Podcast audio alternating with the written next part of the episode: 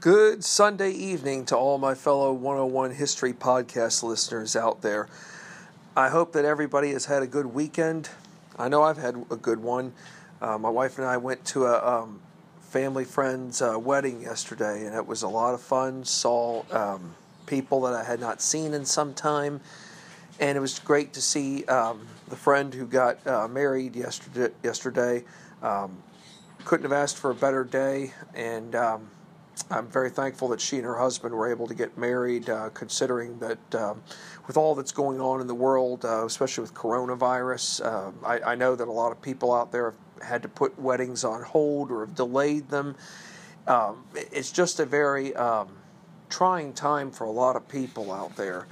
But somehow everything worked out yesterday, so cheers um, to my to a friend of mine uh, who was able to get married yesterday.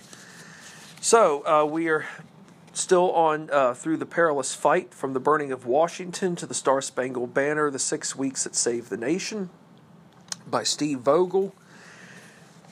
Where uh, the last time I was with you all, um, we were talking about the burning of Washington. That was the equivalent of a 9 11 or a Pearl Harbor for its day. Are we going to get through this crisis? We will. We have no other choice. If not, our country could falter. Not just falter, it could no longer exist. And that's that was the objective of the British. It wasn't so much just to burn Washington, it was to uh, crumble our government to where our government no longer could function. But is it safe to say that in the end, when this is all said and done with, that the British are going to become somewhat overconfident and feel that, okay, with even with Baltimore, we're still going to have the upper hand to where we can actually still uh, defeat the Americans? They're going to assume that. But what they are also going to be in for is they're going to be in for a, um, you could say a rude awakening, but perhaps they're going to be in for a different. Um, experience. In other words, they're going to see a rejuvenated American, um, not just country, but a rejuvenated military. And how does a military force become rejuvenated? By means of different leadership. Well, on August 26th of 1814, two days after the burning of Washington has taken place, a drastic change in military leadership takes place who was the commander of the 10th Military District?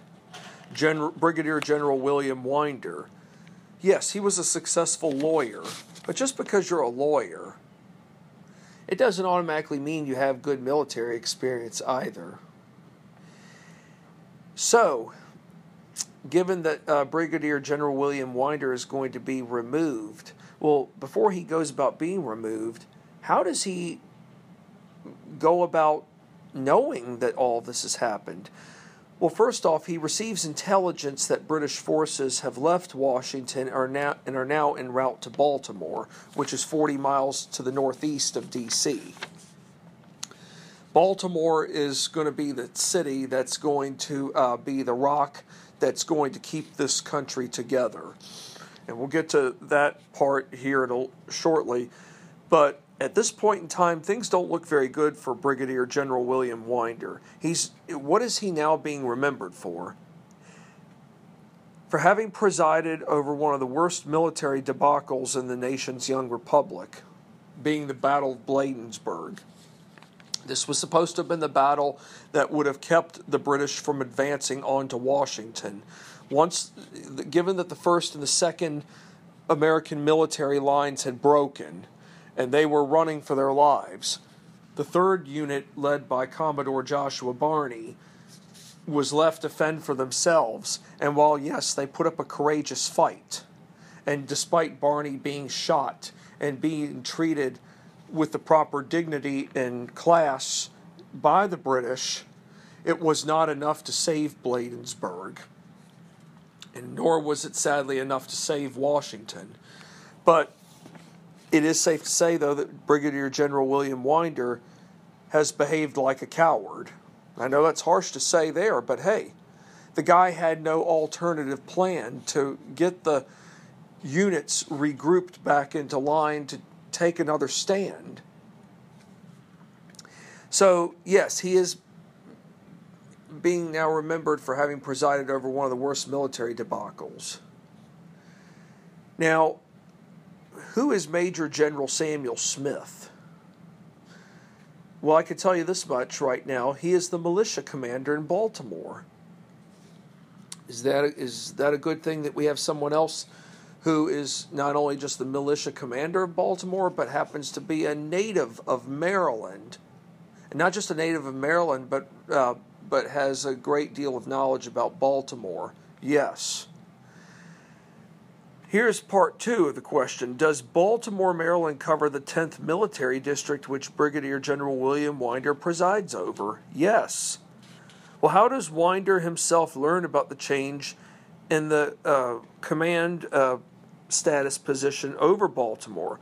While en route, Winder himself is intercepted by a messenger from the opposite direction, telling him the news of this switch in leadership. And it might be safe to say that this was breaking news for its time, but I can also tell you it was not fake news. This was real stuff. So, in the aftermath of the Bladensburg debacle, Baltimore City leaders all agree unanimously for one thing that had to be take that had to be uh, done, and that was to have Major General Samuel Smith take command of the entire defense system of Baltimore. Now, it's great that the Baltimore City leaders have all come to agreement on this. Do they get support from senior military commanders in the city? Absolutely. This ranges from Major George Armistead, commander at Fort McHenry, Captain Oliver Hazard Perry, or Perry rather, the hero of Lake Erie, to Brigadier General John Stricker, who was a Maryland militia commander they all voted in favor of having Major General Samuel Smith be in charge of Baltimore's defenses. This is huge, not just huge unanimous support, but as I said a moment ago, we're going to find out why this is even more important. Not because the guy's from Maryland, but of all the connections he has within Baltimore. Connections are huge, especially now at a time of crisis like this, because here again, this is what's going to make or break, not just for Baltimore, but for our country. Now, Brigadier General William Winder, his uncle is Governor Levin Winder from Maryland. Does Governor Levin Winder, given that his nephew has just presided over one of the worst debacles in the nation's young exist republic existence in terms of military uh, battles. How does Governor, Governor Levin Winder handle all this? He actually supports the change. Now, I know that must have been a very difficult one considering that it's his own nephew, but sometimes even family members have to uh, do the unthinkable, and that is to um, cut one of their own family members loose in terms of not allowing him or her to hold a certain um, title status not just title status, but in terms of command, uh, leadership in a post. Who is Major General Samuel Smith? In other words, what do we know about him? Well, I did some. Well, I did research. He was born in 1752. It's interesting to think he was born the year after James Madison was. Thomas Jefferson was only nine years old in 1752. George Washington is 20 years old in 1752. And not to get off track or anything, but you know, everybody gets this assumption real quick that George Washington built Mount Vernon where he lived. No, he didn't. For those of you who want a little 101 history, I'll give it to you right here. Mount Vernon was built by George Washington's half brother, Lawrence. And Lawrence Washington named Mount Vernon in honor of a British general for whom he served under, being Sir Edward Vernon, whom he had the utmost respect for. So when Lawrence Washington dies in 1752 at the age of 34, George becomes a um, not the ultimate owner, but he leases Mount Vernon out from Lawrence's widow, and then when she dies, a few years after he does, then he becomes the sole inheritor of Mount Vernon. Because Lawrence Washington and his wife, I don't believe, had children of their own, but if they did, their children would have been too young to have even inherited the estate. So the bottom line is George Washington became the sole uh, inheritor of Mount Vernon. But it's interesting to note, given that Major General Samuel Smith is born in 1752, that's also the same year that Washington starts to lease Mount Vernon from Lawrence, from his half brother's widow. But nonetheless, Major General Samuel Smith is born in Carlisle, or what we know as the province of Pennsylvania. And if any of you want to know where Carlisle is, that's uh, just before getting into Harrisburg, not far from, uh, say, Lancaster County, or what's known as Amish country. He moves to Baltimore, Maryland in 1759 at the age of seven. He attends a private academy. He was heavily involved in mercantile affairs up until the American Revolutionary War. But during the Revolutionary War, he serves as a captain, a major, and a lieutenant colonel in the Continental Army. So he works his way up the ladder, and he knows what he's doing. Now, from 1790 to 1792, he is a member of Maryland's House of Delegates and in 1794 he becomes a brigadier general to the Maryland militia during the infamous Whiskey Rebellion, which took, which takes place a year before, but it's still um, got pockets of activity in 1794. But all that's going on in what we now know as present-day Western Pennsylvania around Pittsburgh. Samuel Smith serves in Congress early on from 1793 up until about 1803. But it's interesting to note, and I did not know this about him, but in 1800, which was a presidential election year, and who's running for president on the anti-federalist side? Thomas Jefferson. Who's running up? Who's running for re-election? The current president, John Adams. It was major. Well, he wasn't major general yet at this time, but it was Samuel Smith who helped secure the winning ballot in the U.S. House of Representatives that enabled Thomas Jefferson to become president. Now, we have to remember in 1800, even though Thomas Jefferson is an anti federalist and John Adams is a federalist, Thomas Jefferson is the vice president.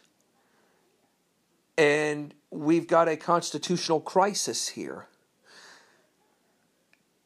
We are still deadlocked after nearly 50 ballots we can't we're not able to determine who's going to be our president. Samuel Smith comes through and helps secure the winning ballot. He obviously helps some other people change their votes to give Jefferson the presidency. The 11th Amendment to our U.S. Constitution but pretty much um, changes how we go about voting for presidents, and that you can't have the vice president of the United States be of one party and the president of the United States be another. In other words, you have to have separate tickets. In other words, you have to have uh, a platform for Republican and Democrats for president and vice president. So all that changes by around the, um, a few years after Thomas Jefferson officially becomes president. So that's the only time in our country's history where where um, a presidential election had to be t- determined in the U.S. House of Representatives uh, based off of the circumstances that were at stake. So, if it weren't for Samuel Smith, um, who knows? Who knows how many more ballots it would have taken in order to have secured an actual uh, winner? He goes on to become a U.S. Senator from Maryland. And what makes Samuel Smith very prominent is that he eventually becomes one of Baltimore's wealthiest merchants. Um, how did he become a very wealthy merchant? Well, his business ventures in shipping, banking, and land speculation are what makes him so rich. Hey, if you have connections, not just connections in these areas, but could somehow make um, a fortune, then he is definitely in the right boat. By age 62 in 1814, he has commanded the Baltimore militia for three decades. So he just didn't get this position overnight. He's been commanding for three decades. The guy knows what he's doing. Now, did Samuel Smith's family, here's a good question, did Samuel Smith's family have connections to President James Madison? The answer is yes. Samuel's brother Robert was Madison's Secretary of State from 1809 to 1811. Well, what happened to Robert? I mean, why was he no longer Secretary of State? President Madison fires the guy for disloyalty and incompetence. The firing of Samuel's brother led Samuel himself to become opposed to the Madison administration. And there was a group led by Samuel himself known as the Invisibles. The Invisibles were a group that expressed opposition towards Madison's policies.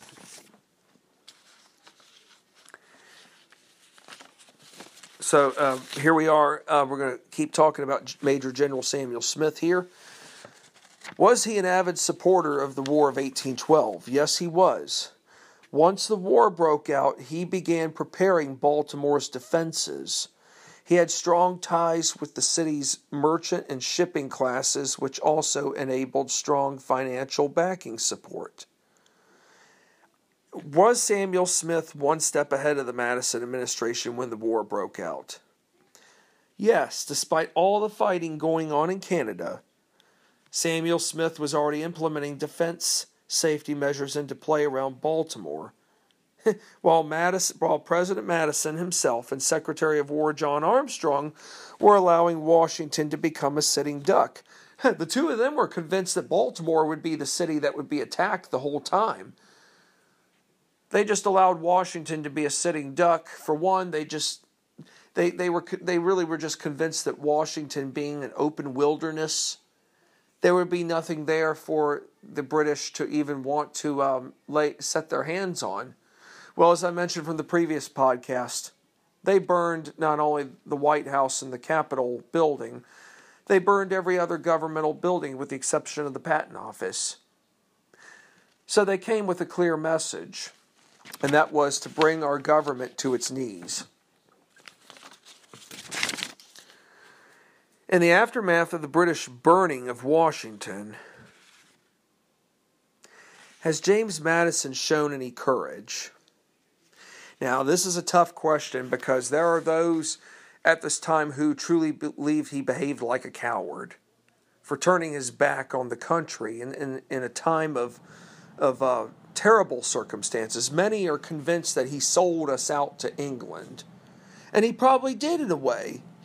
But in the days after the burning of Washington, James Madison has been on horseback nonstop, left and right, assessing damages to buildings, including the White House and the Capitol. He has been meeting with members of his cabinet. But he also does a remarkable thing. It should have been something, though, that should have been done much sooner. But at least he's got at least he's found the time now to do it and it's and it's the best thing to do now because if he doesn't do it now, then how is John Arm, Secretary of War John Armstrong going to support the people of Baltimore? Madison fires the guy and replaces him with James Monroe, who was already the Secretary of State. But Madison knows that because of James Monroe's experience in the military, from being in the American Revolution to being minister to England, Spain, France. The guy knows not just foreign affairs, he knows how to do the military stuff as well. And I do believe that had James Monroe been Secretary of War from the start, the burning of Washington itself might not have happened. Monroe would have had all kinds of defense measures put into play earthworks, uh, redoubts, he would have had everything, uh, not just for Washington, but for the Virginia and Maryland eastern shores. This, on one hand, this war could, the, the, the burning of Washington could have been prevented. After all, there were dispatches sent to Madison from numerous people. But I've also learned, and that we've all learned from history, that sometimes it takes a disaster and I believe it might have taken uh, the burning of Washington to make uh, James. And this next question is, is that the burning of Washington it made James Madison realize that militiamen could no longer be counted on as the primary force in putting down wars involving great superiors. And who are those great superiors? The British, foreign nations, the British. Madison, he um, he was he was in he endured a rude awakening. Yes, militiamen are important, but militiamen are not the people we can be relying on to fight our everyday wars. Yes, they did serve a, a role, especially in the backcountry, like in South Carolina or in, on the frontier in Virginia during the American Revolution or the French and Indian War. But as our country is now at this time almost close to being 40 years old, times have changed. And if we're going to be a competitive nation, not just around the world, but on the high seas, we're going to have to improve our military. And that means military on land. Yes, a standing army can be seen as a threat at any given time. But when it comes to war, and not just in peace, we've got to find ways to become better as a military. We've got to be able to prove to the people that, hey, we don't have to be seen as a threat but we've got to find ways to ensure that you all are protected. So, the burning of Washington, is as horrific as it was, it made Madison, President Madison, realize that militiamen could no longer be seen as that primary force. Besides Major General Samuel Smith, what other prominent U.S. military figures will help make their presence known come the time for the Battle of Baltimore? We're going to talk about three naval um, officers, and they all have illustrious careers. Captain John Rodgers to Commodore Oliver Hazard Perry to Captain David Porter. We'll start with Captain John Rodgers. He was born in 1772, a child of the American Revolution. Of course, the war that war itself doesn't break out until 1775 but he is a part of that uh, generation uh, who would have witnessed war and who would have witnessed um, our country declare its separation from England. He was born two years after the Boston Massacre, a year before the infamous Boston Tea Party breaks out. But he's born in Perryville, Maryland. He is the oldest of eight children. His father was Colonel John Rodgers, so the guy already has um, not just military blood in him, but that of naval blood. And he had ambitions at a very early age of making life at sea his career. He becomes an apprentice to a Captain Benjamin Folger, who is a master shipbuilder of Baltimore and a veteran of the American Revolution.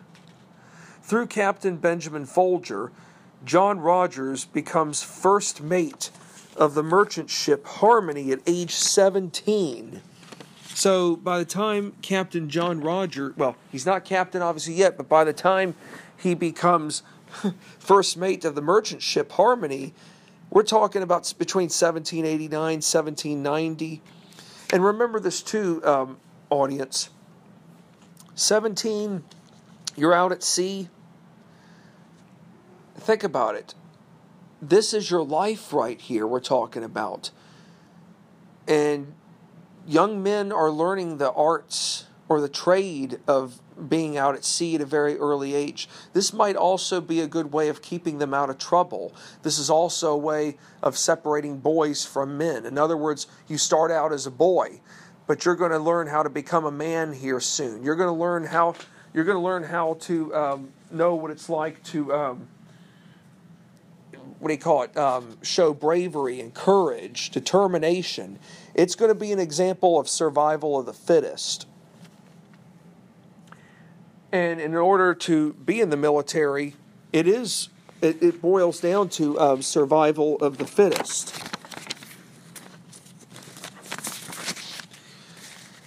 Well, Captain John Rodgers serves as captain he goes on to serve as captain, I should say, of the ship known as Jane, which was owned none other than by Baltimore's most famous merchants, Samuel and John Smith. That's a good connection right there to have. Rodgers himself, while commanding Jane, mastered the art of ship's command. And how so? He took on situations involving life and death that tested a man's level of bravery. There again, separating boys from men. How many presidents would Mr. Uh, Mr. Rodgers, or should I say Mr. John Rodgers, how many presidents would he go on to serve uh, in a span of four decades? Six. Six presidents. So if you think about this, when he started on the ship Harmony, his first mate in 1789, who's the president of the United States? George Washington. He even served in the uh, Barbary Wars. Now, I learned about the Barbary Wars some years back, but they were wars involving pirates along the Mediterranean. And many of our men uh, were captured. We're not talking about pirates like Blackbeard. We're talking about um, uh, people uh, along the Mediterranean coast who were taking our men hostage and uh, it did involve a North African country known as Tripoli. Thomas Jefferson is president during the Barbary Wars, and that's and and Captain John Rodgers was a part of that um, of that uh, series of events. But he is impacted by the War of 1812. As a matter of fact, his family's home in Havre de Grace, Maryland, was destroyed in 1813 when the British forces ransacked the entire village of the town.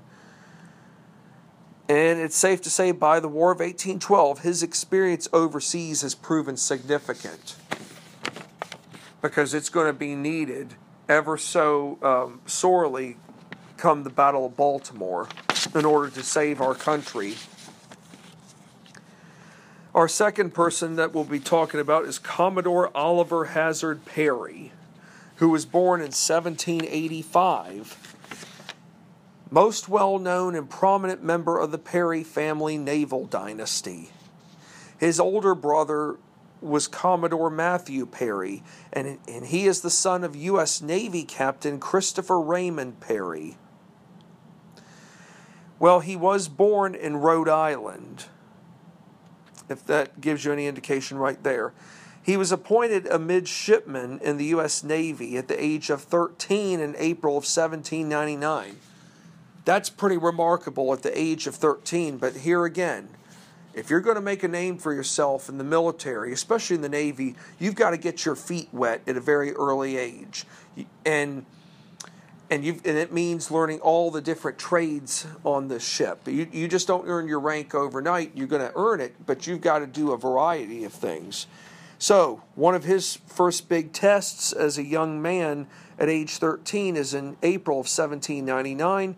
He sails aboard the USS General Greene, which was probably named after Nathaniel Greene, who was the commander of the Southern Continental Army of the American Revolution but none other who is commanding the USS General Greene. It would be Commodore Oliver Hazard Perry's father. Of course, he's not Commodore yet, but Oliver Hazard Perry's father, Christopher Perry. He is commanding this ship. And at age 14, he sees combat firsthand off the coast of Haiti.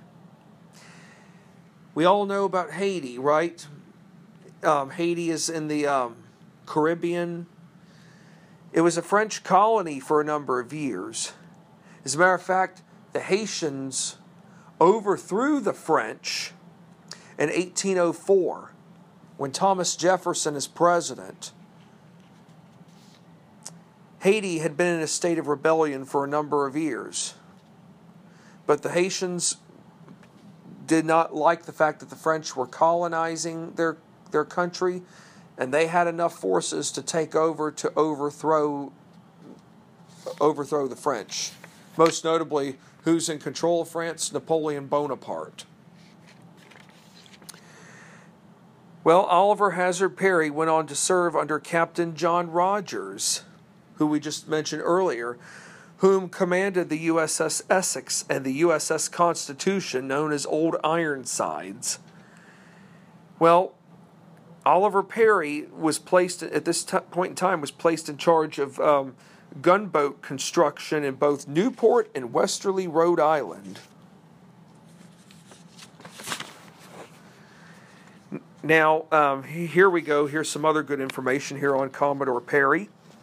In 1809, he com- commanded the sloop USS Revenge to go about enforcing the Embargo Act from 1807.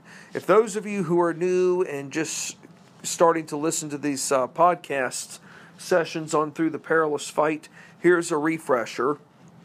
And for those of you who have been listening for some time, um, here's a good reminder.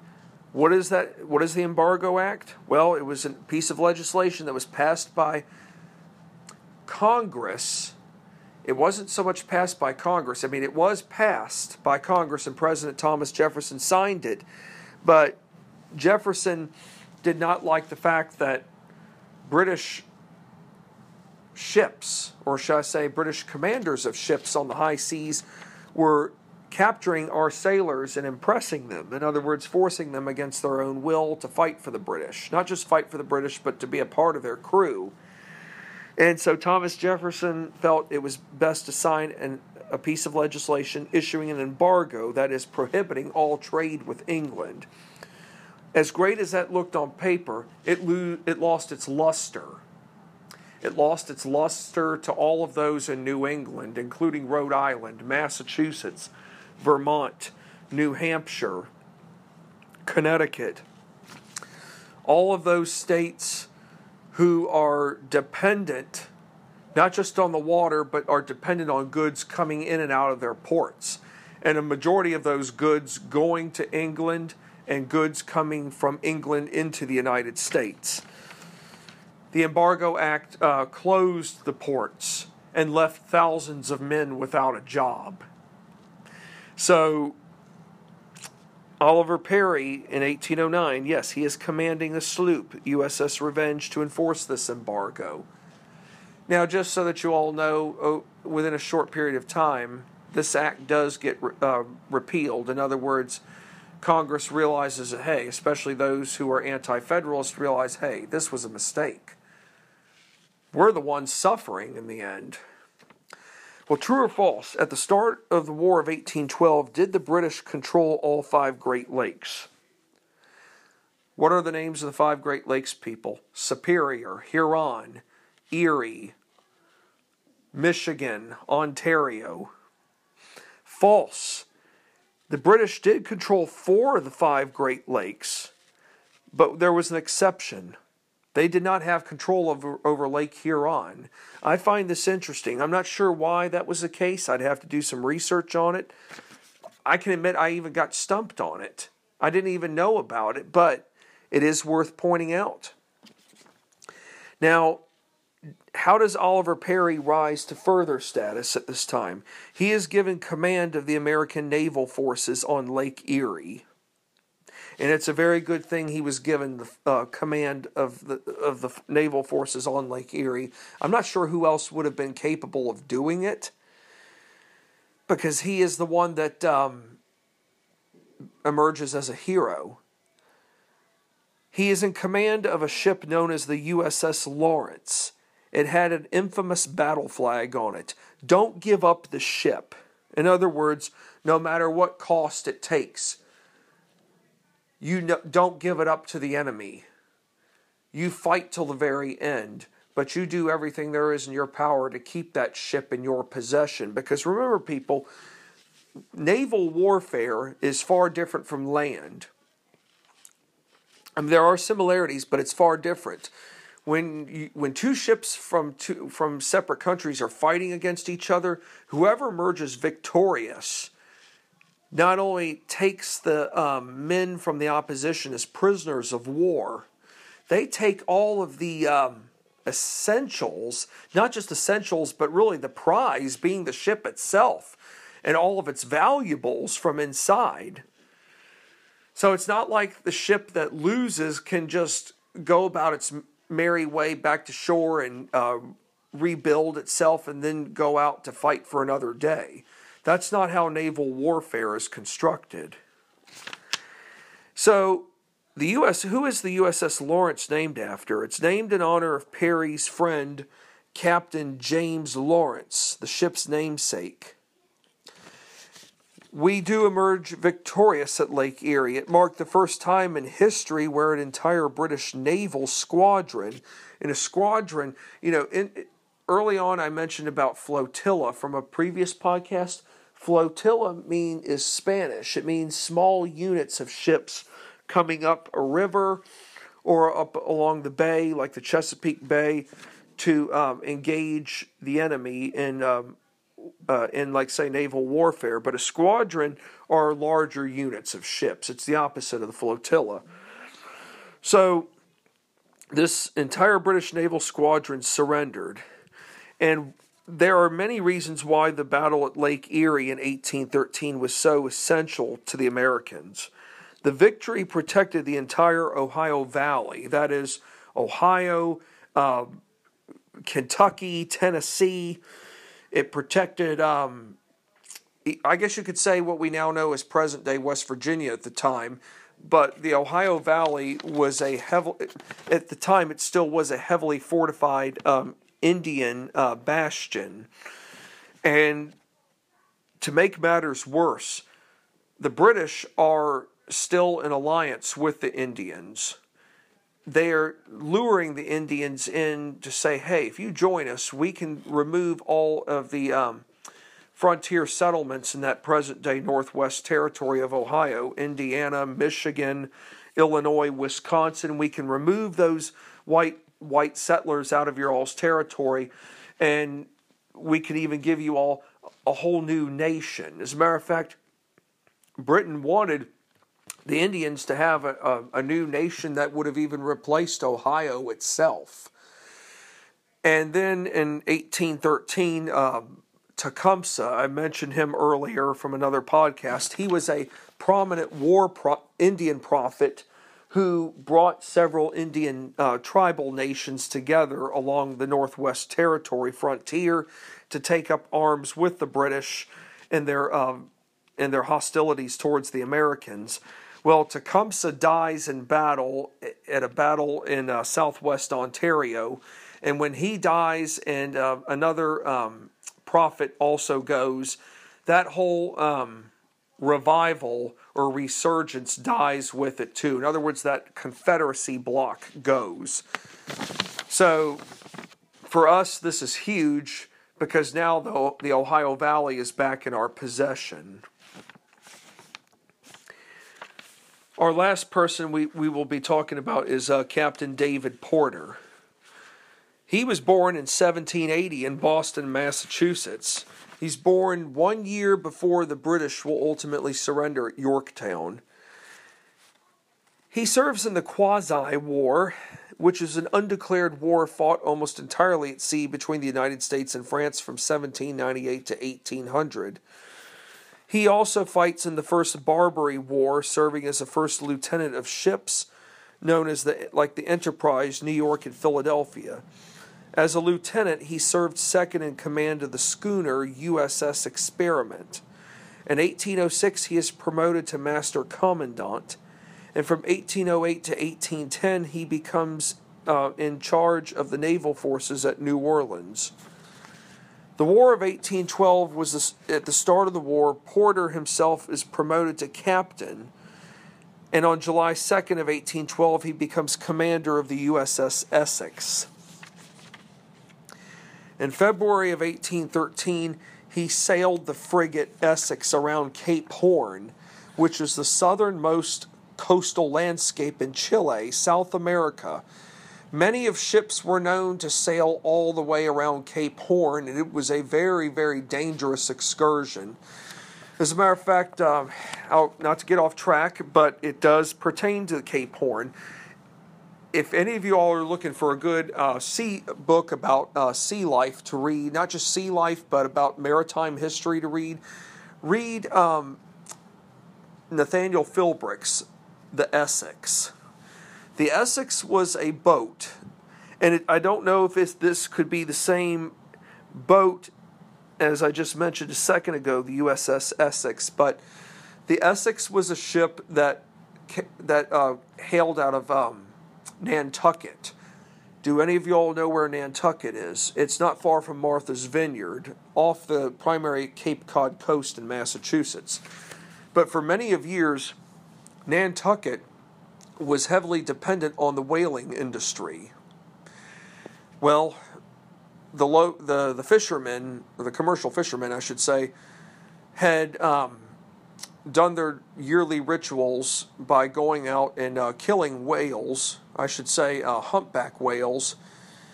They killed humpback whales for their blubber and also um, for ultimately for ker- uh, for uh, oil purposes for uh, kerosene lighting. Well, to long story short, they killed so many whales along the Cape uh, Cod coast that the whale population was depleted. What, what does the crew of the ship do? They're so desperate for this lifestyle to continue to go on, they will venture all the way to the uh, to Cape Horn, being the southernmost part of Chile. But the route they take is a very um, dangerous one. They go all the way from the Atlantic Ocean to around the coast of Spain and Portugal, then make a sharp turn southward to go all the way f- to South America. They would go off the coast of Brazil and then go further south to that southernmost part of Chile. Can you imagine a voyage like that? Well, I'll tell you, I don't want to spoil this, but the reason why they would go there was for one, that was where all the whales were, and two, in order to keep their livelihood in terms of uh, whaling alive, this is where they went. This is where they they were desperate. They were desperate to ensure the livelihood of their economy. So the bottom line is is that many people sailed around Cape Horn, and many people did not return. It was that dangerous of a journey. But Captain David Porter did. I don't know how he did, he just had a lot of good luck. Let's put it that way. Cape Horn, interesting enough, marks the northern boundary of the Drake Passage, and it's where the Atlantic and Pacific Oceans meet. Where else do the Atlantic and Pacific Oceans meet, people? It's an engineering marvel of the world. The Panama Canal. Prior to the Panama Canal being built, the Atlantic and Pacific Oceans did not meet in that area. They were, what do you call it, separate entities, separate entities of water, let's say. Well, it was here in Cape Horn where Captain David Porter cruised the Pacific, warring on British whalers, that is, ships who were into, the, into whaling. He would capture 12 whale ships with 360 prisoners. He would go on to command other ships besides the USS Essex, ranging from the USS Amphitheater to USS Constitution, known as Old Ironsides, to USS Enterprise. People, um, or should I say audience, is it safe to say that the American Navy, even though, yes, our Navy Yard in Washington, D.C. had to be blown, blown up because our, our forces were fearful that the British were going to take it, and they had every right to be. But is it safe to say that our Navy could, is a lot stronger than our Army at this time? The answer is yes. We have far more experienced men out at sea than we do on land.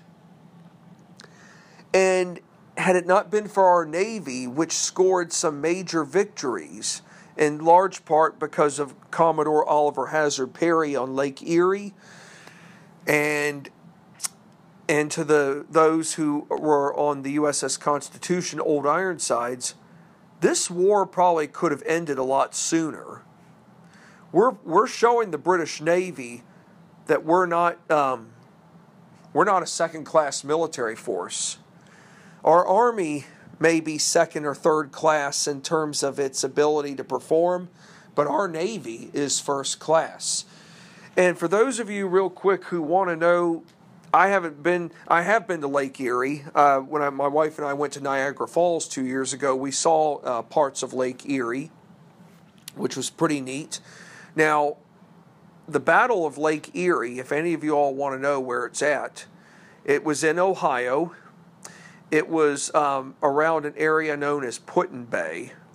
It was also known um, to be near um, Marblehead, or what we and also Sandusky, uh, Genoa, all of that area. There are um, islands uh, to, just to the north of Lake Erie where you can go by um, ferry to connect to. And how I know about this is modern day talk here, people, but through um, the Smithsonian Channel, uh, Aerial America on Ohio, there is a memorial honoring uh, Commodore Oliver Perry for the battle.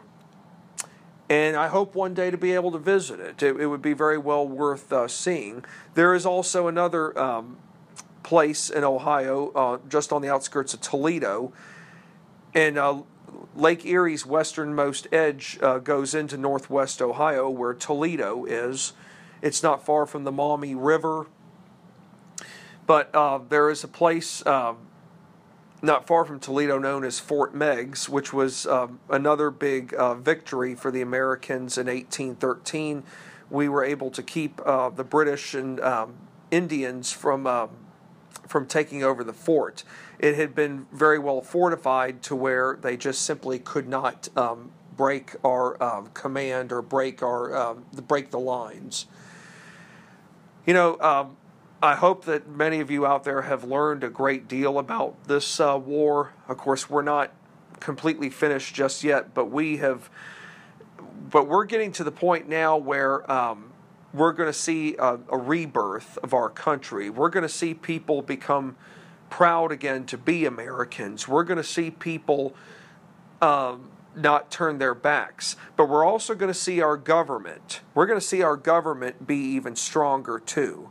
As I said earlier, President Madison had to see for himself firsthand that militiamen are not the answer to fighting superior forces, and that means foreign countries. And I should point this out too. I tried every I tried to look for where this was in the book, but I do remember it now. When the British burned Washington, led by Major General Robert Ross, and Rear Admiral George Cockburn, I want to say it was Rear Admiral Cockburn that said this to a group of bystanders in Washington. He protected their private property, but he told a group of people this. If George Washington were if General George Washington were alive today, he would never have allowed this to have happened but he is probably rolling in his grave right now watching your capital be burnt. He is rolling in his grave seeing government buildings burnt. What does that tell you right there? Okay, George Washington just didn't become father of our country overnight. He worked like a Turk to be father of our country. He sacrificed everything for his men. He was with them in times of uncertainty. He was with them to lead them to the inevitable, meaning that Battle of Trenton, where they crossed the Delaware River. It took about eight to nine hours for all the men who made it over. But they made it to their destination. They captured nearly a thousand Hessian soldiers. They kept the cause for freedom alive. Washington did not leave anything on the table. He gave his men hope when it needed, when there had to be hope. When Washington was burnt by the British in 1814, there was no hope. But that's going to change here soon. And now that we are getting better leadership, now that Brigadier General William Winder gets replaced by Major General Samuel Smith as the head commander of Baltimore, better days are ahead for us. And we're going to be finding learning more about that in the next podcast. Thank you, audience, for listening in on a Sunday evening. Enjoy the rest of your evening. And for those of you who have to go to work tomorrow, be safe, whether you're working at your office or from home. Regardless, be safe. We're going to get through this one way or another. God bless and take care.